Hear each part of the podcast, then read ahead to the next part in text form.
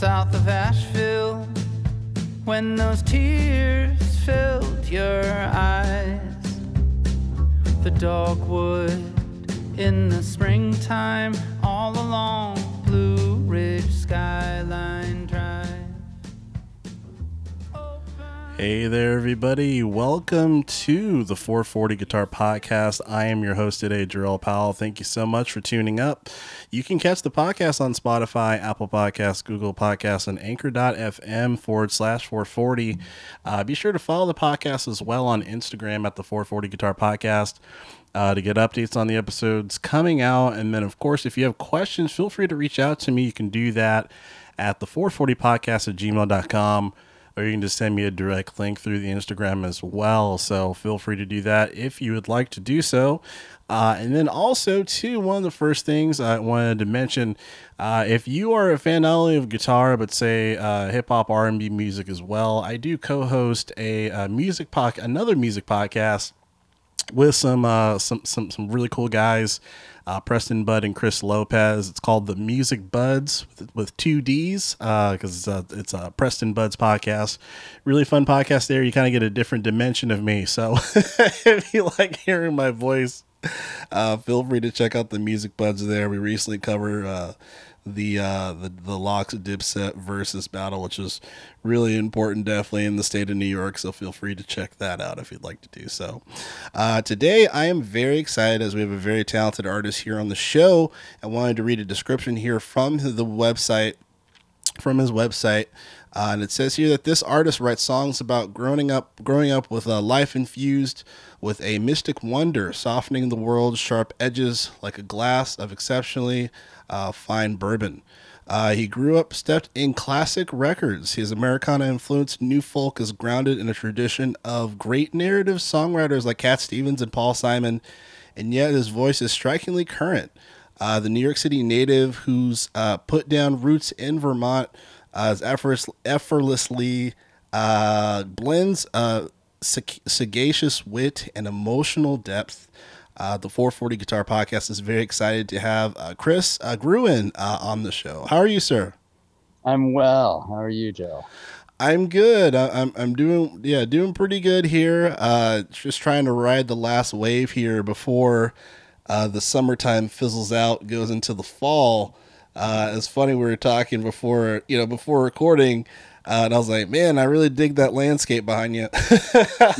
Mm-hmm. yeah, up here in Vermont, it's really nice right now. Nice, very good, very cool. Uh, so, uh, tell tell me just a little bit before we get started. You know what's uh, what's recently been going on uh, with you? I know you said that you, you did a show not too long ago in uh, in Los Angeles, but just how's uh, how's the music scene uh, been going for you recently? Well, you know that that trip to LA was primarily so I could uh, get some li- uh, time live on a stage again. We played the Hotel Cafe um, a, a few weeks ago now. I, I think it was uh, the 24th of July. Mhm. And uh, it was so nice to be back in a live, you know, setting. In Oh, that yeah. venue in particular, it's one of my favorites. And um, and to be out in the world for that reason again. And it was it was nice to play with a full band. That's not always the case for me. I you know I travel uh, often playing solo or duo. Um, and uh, we chose to put a band together to hear what this new record sounds like on a stage. Um, and how quickly we could assemble, uh, you know, a likeness of what the record sounds like. And we did a great job, if I do say so myself. The band we put together was wonderful, and Mm. we made a really great show. Awesome. So I would say that's mostly, you know, that's that's the last musical moment I can I can say has been um, most recently very important. I mean, we're, we just finished this record before that, and Mhm. I'm really loving the record too, and getting ready to tour it uh, in support of Jesse Malin in September October in the UK. nice, nice. All systems go at this point, huh? Yeah. Yeah, it's, it's it's really strange. I mean, it it's a there's a it's a mixed bag of feelings taking this out, uh, leaving Vermont and going out into the world in any capacity right now. And Mhm. uh, and, you know, um, there's the real health concerns that we're all you know grappling with, but there's this ethical question of is it right to be traveling for any reason right now? Mm, so mm, yeah, that's a very interesting piece to to what it's like to get ready for this. So definitely, definitely, definitely. Um, so on the 440 Guitar Podcast, uh, we're really big on origin stories, how people got to where they are today. Uh, and just to kick off the conversation here, um, tell me about your earliest memories of music. Oh, my earliest earliest memories of music. My my both my parents were involved with music business, not as musicians, uh, but um, but very much involved in, in, the music business and scene in New York City, coming out of New York City in the late 60s, early 70s. And my father stayed in the business. He's a photographer, rock and roll photographer. Hmm.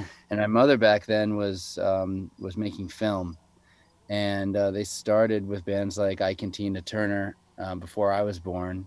Uh, hmm. they have some of the earliest footage of, of, uh, of Ike and Tina. Oh, wow. And, um, and uh, and the New York Dolls. Uh, they work closely with them too. Uh, my mom managed them for a minute, um, and uh, and both my father Bob and, and Nadia um, worked closely with uh, John Lennon and Yoko when they came to New York. So wow. You can imagine there's a, a and my father's worked with every artist you can think of. So he would often take me along to sessions and and shows, concerts, huge concerts, you know, big stadium shows, and then later on go to Max's Kansas City or CBGB's, and uh, I'd see the punk shows late at night, the Ramones, Blondie. Uh, I saw those bands when I was like three, four years old, and um, kind of was introduced to that music in those small rooms. Mm viscerally you know it's beyond loud it's like a body experience you know hearing the ramones and cbgbs and um and so I, I, would imagine that that's where it was really put inside of me so to speak um mm. and I, I it was too much for for me and then you know my, my mother's second husband uh, later on was joe beck who was a phenomenal jazz guitarist so mm. then we mm. started to be introduced to the world of classical and jazz and um so it was a lot to take in as a little kid. It was it was exhausting, and I oh, think oh, wow. that the you know, I think the impression was this might not be for me. I loved the country immediately. I was born in New York City, mm. but my mother introduced me to Connecticut and then upstate New York near Woodstock when I was a teenager, and then uh, you know I went to school in Vermont. And I stayed here, but the music and the experience of the music never left. So eventually, I came back to it as a creator. Mm. Wow. Wow. So needless to say, there is a there is a, a pretty um, pretty awesome vinyl collection being played throughout the house when you were growing up. yeah, yeah. Well, you know, my dad really liked to listen to reggae a lot, mm. and he would listen to a, a, lot of the people who influenced the Clash. The Clash is one of my dad's favorite bands, mm. and uh, he would always go to like the you know the flea markets in Paris or in London when he was there and find all the great Jamaican, you know, unknowns mm. uh, and play that dub and the early dub and that and that reggae in the house. So, wow. you know, like musical youth was probably the first record I got when I was a kid. Mm. Um, that and like a Kiss record, you know, one on either extreme. But you know, past the Dutchie upon the left hand side. Remember that song? I don't know if that if that no. rings a bell. But that was a that was a famous reggae tune when mm. I was a kid mm. that musical youth made popular and um, but he played all the punk bands and all the reggae and then at my mom's house it was uh, you know quincy jones and a lot of jazz um, wow. miles davis and you know and uh, and and great african music and then a lot of classical so it was mm. a, a diaspora wow wow Wow. And then, you know, given, you know, having those influences, uh, you know, growing up, when when did it lead for you to you, uh, you know, learn learning uh, you know, learning uh you know, learning guitar, you know, learning instruments, yeah. Yeah, it, it wasn't until I wanted to be a songwriter that I well, you know, I started playing hand drums when I first got to school, like every good hippie kid, you hmm. know, like at the parties but it just that alone i started to realize how much i loved it and how much more i felt like i could make of it mm. than just jamming with a bunch of you know folks who weren't that committed or anything and um, just being into hand percussion like that led to me joining the jazz ensemble at the college mm-hmm. um, in my I guess my junior senior year. That was like 95, 96, 97, somewhere in there. Hmm. And um, I was, you know, 19, 18. No, no, it was earlier than that. I was like, yeah, no, about 19, 19, 20. Hmm. Um, and uh, in the jazz ensemble, I had joined to be a percussionist, but they, you know, the, the band leader, it was a New Orleans transcendental rhythm and blues band. And the, the teacher said, hey, is anybody in here willing to try and sing, uh, uh, you know, the lead parts for these songs? Everyone was an instrumentalist. And I said, you know, I can, I can give it a shot. Mm. And I started singing and they said, okay, you're not the percussionist anymore.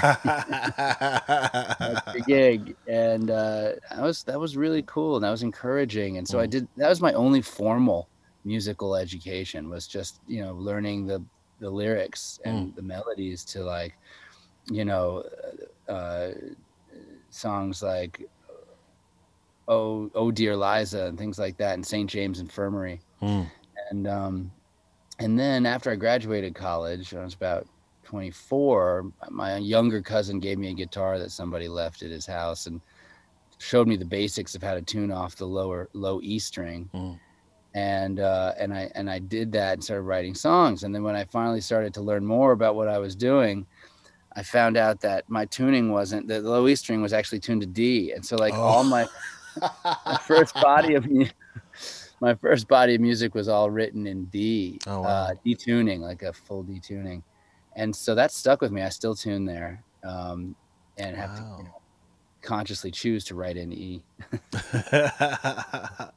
That's so interesting. You said a lot of interesting things just now. First, the first thing is like when you learn, you know, when you when you started singing, you know, and and kind of having that experience where you're, you know, you're not just singing like you know alone. You're seeing with, uh, you know, an ensemble. You know, singing around music and kind of learning that, having that experience, you know, and then when it comes to the guitar, kind of like unintentionally almost kind of creating this this sound that you know that uh you know that that uh you know you, you weren't you weren't sure that you know that it was on the the D you know open D you know and that's definitely it's almost like a completely different instrument you know when you're tuning that It's definitely a, more, you know starts to lean in the direction of baritone, Mm. but it's warm, you know, and it's and it's uh, it's really different, you Mm. know. That it, it does set you apart. Um, and it's uh, you know some for some you know for for example it's much better for me to put on medium gauge uh, strings. Mm. most acoustic players when they're really you know playing their instruments correctly are using those light strings. Yeah. Um, and i use a, heavier string. So again it adds to a different voice for the guitar and Mm, um, it's been both a blessing and a curse. You know, it's it's hard for band members to watch my hands and just figure out what it is I'm playing. Mm. Um, you know, on stage they forget their part or something, and um, and sometimes I'll transpose a song wrong and like send uh, you know send people the wrong chord charts because I forgot that I'm not tuning. You know, I'm not. I'll, I'm now now that I've actually learned E guitar E tuning much Mm. better. I get I forget my own unique uh, chord, uh, you know, composites, and uh, it, Mm. can be, it can be a little tricky. But no, no, it's great. It is. It's great. Yeah, that's so interesting too. Because I remember uh, in college, I was in a jazz ensemble course, and my professor uh, Barry McNaughton is kind of just like this, like insane, insane musical mind and a phenomenal uh, guitar player. But I remember he, he- we were playing. I think we were playing like George Gershwin or something, and he was trying to help out the horn players and like the, the the string players and then just like the piano. And he was like he was helping everyone with a certain uh, part on the piano but he was like transposing everything right in front of our eyes. Like i was Amazing. like Those people are whoa.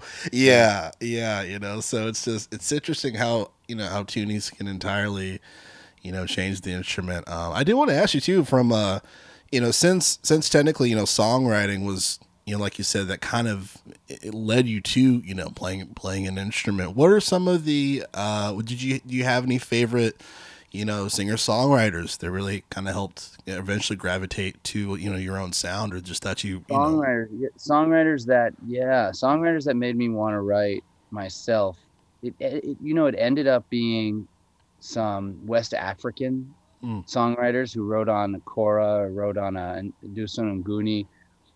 The, that really made me want to go after something. It's, a, you know, at least that's what the way I remember it. You know, but before I that was kind of a deeper ethnomusicology type of deep dive I took at the end of college. But like mid college years, I was really inspired by kind of B-side, secretive Mm. uh, David Gray recordings. I really loved the the kind of mournful caterwauling in his vocals. Like he really had this bent power, like you know his the way he would curve his his notes and his melodies with his voice with so much power. Really, I related to that. Um, you know, um, Peter Gabriel did the same Hmm. thing in a much pop, more popular sounding way. Um, Sinead O'Connor, the power of her voice, like oh the yeah. proclative power and and the deliberate voicing of you know give just hearing these people energize language and words with this vocal power it really made me think hey that's something i want to try and do Hmm. and never gave myself permission to try um and then and then i started listening to this african music where i mean the places that they kick off their their lines and their songs they start really high up out of Mm. nowhere no no effect on their vocal Yeah. and kind of tumble down this ladder of vocal um you know a melody that's just this kind of cascading down a ladder uh note by note. Yeah. um that really turned me on. And but also the simplicity of of the two instruments uh just the acoustic instrument and their vocal. And um and uh and the lack of effect and how much emotion they were getting you know how much size they were getting out of those two things. I started to you know i really love trip hop as far as electronica because it was often you know a really simple arrangement Hmm. and um i started to see this kind of production idea that i wanted really badly which is to kind of bring these lesser known african styles to a very simple production Hmm. uh, and try it myself and i sound nothing like that now but in the beginning, you know, I, I in the beginning of my recording career, I was aiming for something more alternative like that. And Mm. uh, you know, the first record I made was more in the realm of uh, Iron and Wine and Sufjan Stevens and songwriters like that that were more alternative, um, and they were probably listening to similar stuff that I was, you know, and, Mm. and they really honed it in and, and perfected it. Wow. Wow. Talk to me about as far as uh lyrics, you know, um when were were you writing from a very early age? Um, you know, ever since you started kind of trying this singing thing or when did when did writing your own lyrics really kick off? Yeah, so I started writing poetry Hmm. um, before I ever thought I'd become a musician. Hmm. Um, and yeah, before I ever considered being a songwriter, I started writing poetry in uh, late high school and early in college, and got good enough that I realized how you know that I how to reach an amateur you know beginning level. I, pub- I published a few poems and started to really fall in love with the process of editing and so I really got into being what I would call the beginnings of a real poet in that I was really into the actual work Hmm. of writing well. You know, like it, it's it's not just about having a skill with language and writing. It's about having a deep joy of the arduous hours of editing and examination and Mm. you know, and research sometimes it goes into getting a good poem finished. Um, but I could not get a, get past how much music there was in in poetry as a medium, Hmm.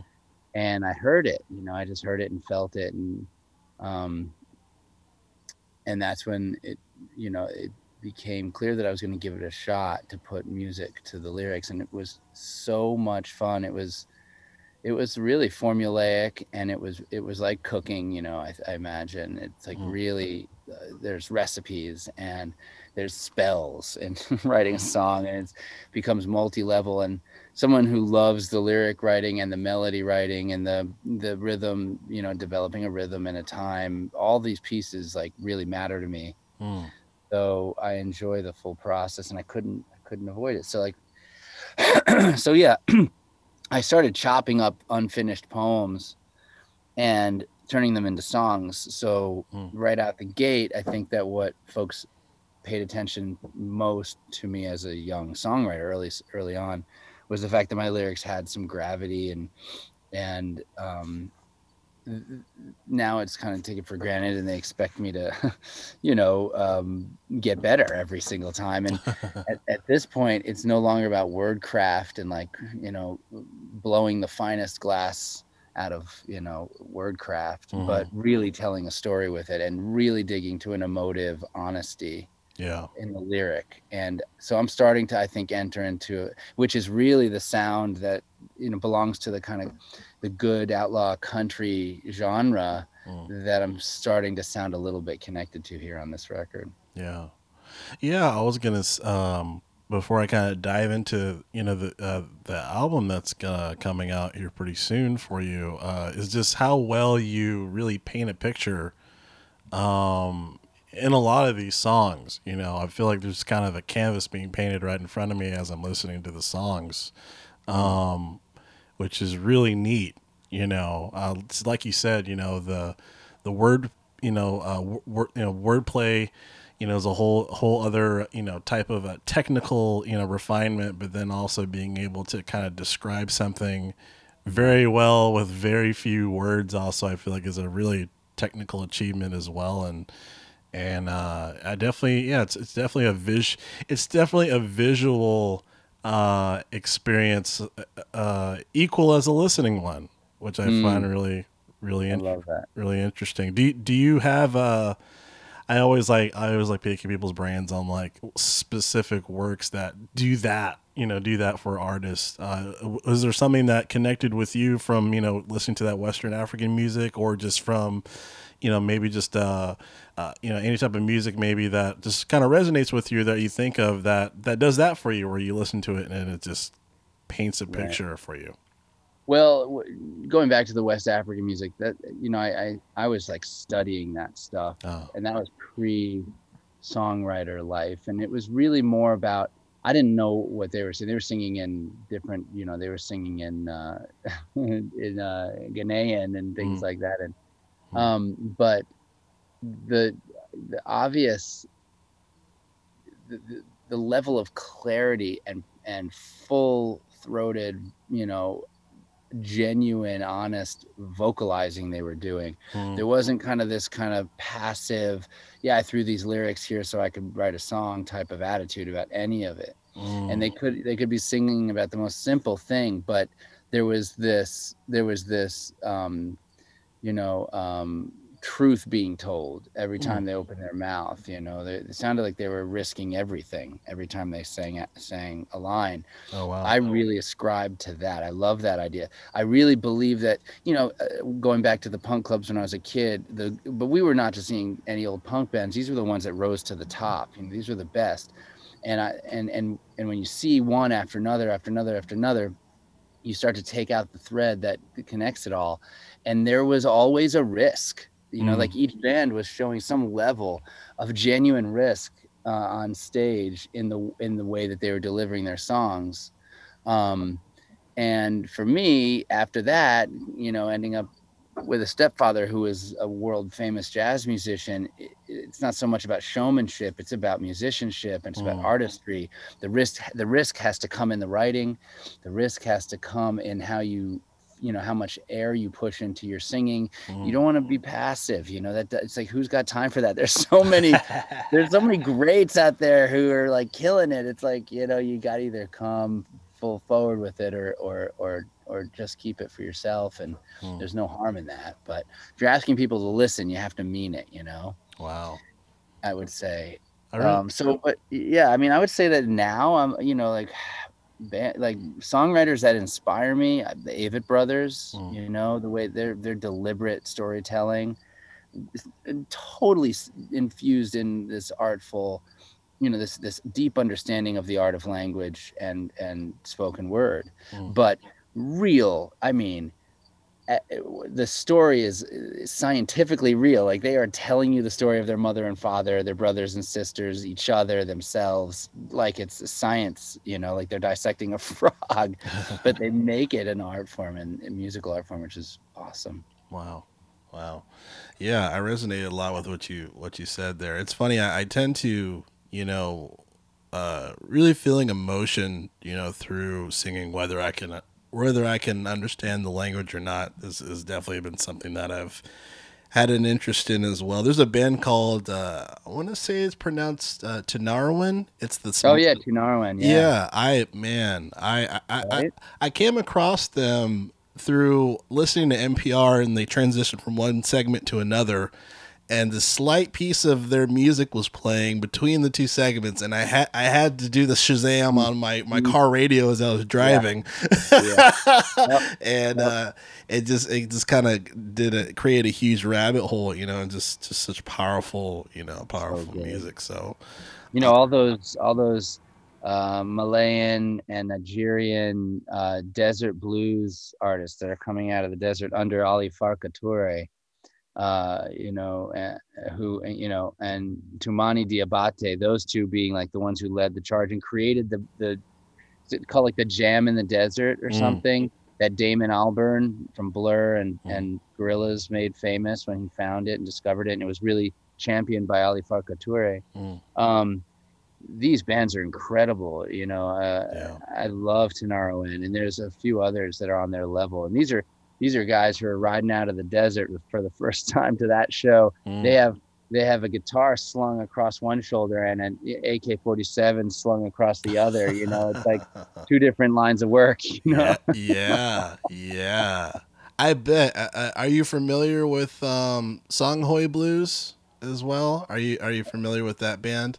i haven't heard them say it again Uh, Songhoy Blues. no i don't know you'd you'd love them. They're really they're incredible band. Incredible band. great after this you got to just shoot me a quick email with that i want to see how it's spelled i'll find them Oh, I will. I will. Okay. Yeah, yeah, yeah. Just just kind of hearing the you know the the the vast uh, you know uh, catalog in your brain on the music that you you listen to. I think you would really dig Songhoy Blues. They're very, very great, great, great band. Um, so talking about your album here, uh, let me play. I want to play a little bit of this before you dive into it. I feel like there's a lot that can be told here, especially given your, you know, your your poetic background. Um, let me just play a little bit of this, and then we can uh, dive right into it here. great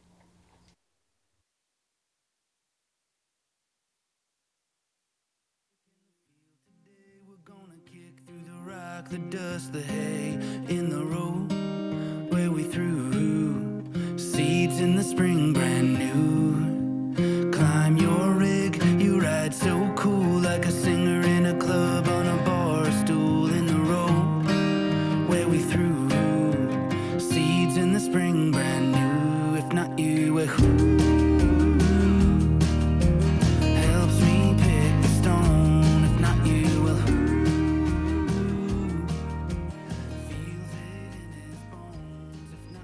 Uh, tell me a little bit as far as this kind of the, uh, you know, how the the album uh, "Welcome Farewell," you know, how it uh, came to be as far as from like a writing or just a conceptual, you know, side. Uh, how did it uh, evolve, you know, into this album? Right. Um, this is definitely a, a different record for me Mm. in the sense that this is the first record that I've pretty much written all of the, the ideas out for on a voice recorder out of the studio. It's the first time that I wasn't sitting down with a pad and paper primarily um, writing out these, you know, the, the essential bodies of these songs or with a guitar in hand writing out the songs. I was mostly walking um, or skiing in the woods around my farm here in the mountains in the Green Mountains here where I live in Vermont. Um, a lot of uphill overland skiing in the winter, and then you're deeply secluded. Hmm. Um, uh, and uh, you know, always uh, on my own uh, for an hour or two with my dog, Hmm. and that that that creates a, a tempo usually you're you're moving at a tempo set tempo once you start to fall into a groove Mm. and i would come up with these i would st- just be thinking deeply about my life and lines would come to mind to a time to a to a tempo you know to a time signature Mm. and then a melody would kind of set to it and i would build a line or two out of that and put it into a voice memo every single time Wow. and I'd go back to the studio with sometimes, you know, I, I would do that while I was hiking. I'd get two or three, four lines and then finish it on the car ride home and then uh, sit down and, and finish it out all the way with the guitar. And the guitar was following the melody that I'd already hummed out, you know, while out on the trail. Mm. I'm sorry, there's a, a, a helicopter going by. Oh, no worries. I've had to mute a few times because I, I live near an airport. This is very rare. They must they must be looking for something. We were way in the back country, so I don't know. I don't know what they could be looking for. But um, so yeah, so most of this record was written that way. I'd say you know seventy five percent of it. Um, was that an intention as far as for that that type of songwriting? Um, no, I would you know, or for example, you know the song you just you know all of them. Yeah, I, I think one of the songs on this record I wrote on the while working on the tractor. You know, like cultivating. Same thing, just like something in what I was doing, a whir, a repetitive whir in the in the engine, or just hiking and moving through the woods, Hmm. created the the bed that I would build the ideas of these songs off of, and I'd put it into a voice recorder. And like I said, I've never been able to do that in a way that, that was inspiring enough Hmm. that it had legs enough to get me to finish a song later on. Hmm. If that makes sense, you know, without a guitar behind it, it would be Right. hard to really, um, really find the essence of the melody that was in mind. And I took the time to do that every time with in this case. And yes, the, it was not intentional. No, it, it Wow. kind of became a thing. And there was some, and in that way, it was a little bit more of an intimate process, I believe it or not. It was like, Hmm. um, kind of like stealing the the atmosphere from those places that I otherwise, you know, these sacred spaces, these woods that you know people visit on, you know, for other reasons. So yeah. it was kind of cool. Interesting. Yeah, the, the it definitely feels it feels organic. You know, there's a mm. very organic and nurturing sense of the music. You know, and especially like you said, as far as kind of taking taking what you what you have recorded and written down and and, and applying that in a melodic way you know um Mhm. how how as far as for kind of putting those molding that together musically you know what, what was how long was the process as far as kind of uh, working on the album Um, it wasn't short. I, you know, Hmm. I, I had, uh, I think I had one of these songs. I, it was like, um, what would I say? I'm trying to think of. I think the first song that I wrote that's on this record is uh, probably "Nothing in the World." I think it's like track three, somewhere in there. Mm. Um, and uh, that was probably the first song, the, the oldest song, so I would say on this record and that's probably like 29 early 2019 somewhere in there Mm. or maybe you know um and then uh, you know the last song i wrote on this record i finished or i could say we finished you know producing this record a few months ago. So oh. but as far as writing goes you know maybe beginning of this year um or maybe a little bit earlier i think the painter might be uh, one of the younger tunes on this record. Um, and some of them are a little bit re- revamped from older things and finished out uh, that made the record once that happened. Wow. Took a while it took a while but that's also because covid you know pandemic happened right. Uh, and everyone had to kind of reconfigure everyone took a big break to figure out what was going on. Yeah. Um, and then we came back to it. Um, but Mm. i would say that this is my pandemic record that we did a lot of the work during the shutdown yeah. Wow. Wow. Any any particular moments working on the album that stick out to you? I can remember often, you know, where I was when I was voicing these tunes, and those spaces are just some of my favorites now. I, until the pandemic hit, I was not able to go out and you know be outside quite as much as I have been. Hmm. I mean, most of my time outside was devoted to helping my wife farm. She's an organic farmer. Hmm. Um, but with the pandemic and not having to commute to work, I spent a good hour and a half to two outside almost every single day throughout, well, since March of 2019, and it hasn't stopped yet. Um, and it's been like this newfound commitment to my, you know, sacred love of of the wilderness and of nature, and uh, and so kind of the record itself.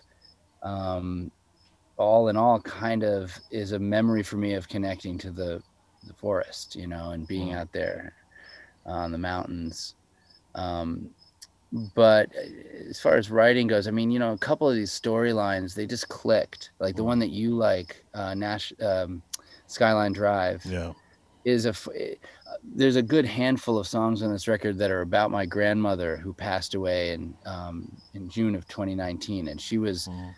the matriarch head of the family and a, a, mythically inspirational figure for all of us. You know, like just this Mm. amazing, rich character of a person, and so. Um, her passing was just as big and robust a thing as her living, and Mm. it really inspired some great, you know, committed storytelling and songwriting and apple tree is about that it's about her um, skyline drive is about her. Um, nothing in the world it speaks to you know her in ways as well and um, i feel like there's another tune on the record you know that that is directly related. Um, and the other songs are about you know my relationships with my kids and my my wife and um, and inspirational dear friends who are artists also and Hmm. that's so the whole thing really feels more cohesive as a collection of songs than ever any that I put together in the past. Wow. Yeah, like hear, hearing you talk about, you know, what as far as certain songs and what, you know, who who they were, uh, you know, uh, about kind of, you know, rather direct directly or indirectly. It sounds like it was a very reflective experience, you know, Mm. reflecting on your life, reflecting on people that, you know, you you you, you held dear, hold dear. Um, you know, so I find that to be a very very interesting thing too, you know, and it seems like it does fit it like you said, you know, the listening to, the song, it, it- there is there is a continuity, you know, around each song. So it's kind of like it's kind of like listening to your world, what inspires you and, you know, and uh, what you hold dear. So it's a very uh Right very nice achievement there. Yeah, very very interesting to listen to. Wow, wow. Right. Is there anything that you want the listener to get out of listening to your project? You know, I feel like No. no. yeah, no, no, I didn't say no. I mean, I said, well, I mean, I, I really uh, one of the, one of the one of the pieces of the designs of the song that surfaced for me that I wouldn't say was consciously intentional, but Mhm. you know, as as someone listening for a sound as I was approaching writing these songs, I I realized that almost e- every song has a pretty large instrumental Mm. break. Like the the choruses are almost in, you know there to kind of build to an instrumental which in the past has not been my approach i've always kind of led to a vocal climax rather than a an instrumental one and Mm. whether it's the climax of the song or not there's like a really um real section for the players on almost every song Mm. which i love um and it it's kind of a nod to what can't be spoken you Mm. know Yeah. and uh, the players that we use as are is often the case with this wonderful team that I have at Mother West, and they're all great. They're all world class players. You know, we're not doing anyone favors when they play on the record. They are top notch, um, Wow. and they're doing me favors, and and that's always wonderful. So I would just say to the listener, they're going to find a, a, a more, I would say more. Uh, there's going to be more music on Mm. this record. There's going to be the, the instruments have have a lot to to do with it.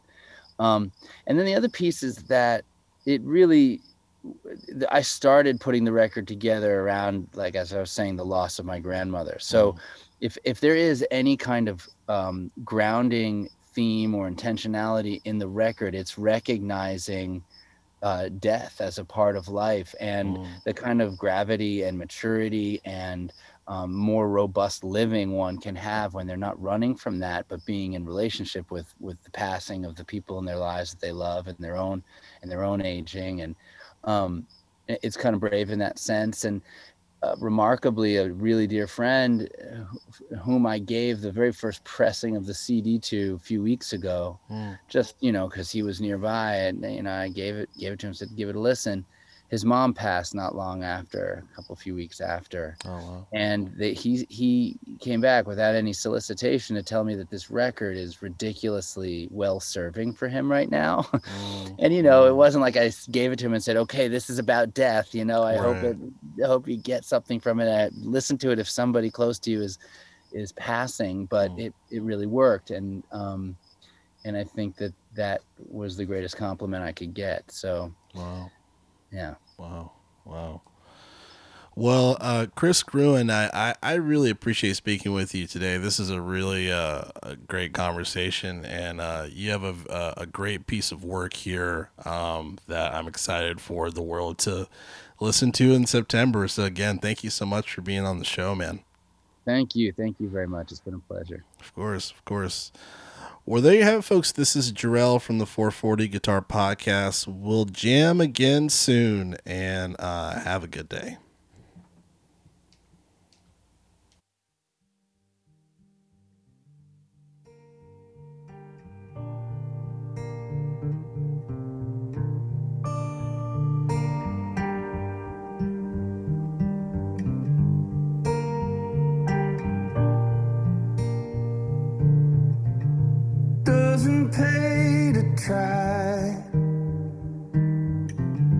All the smart boys know why.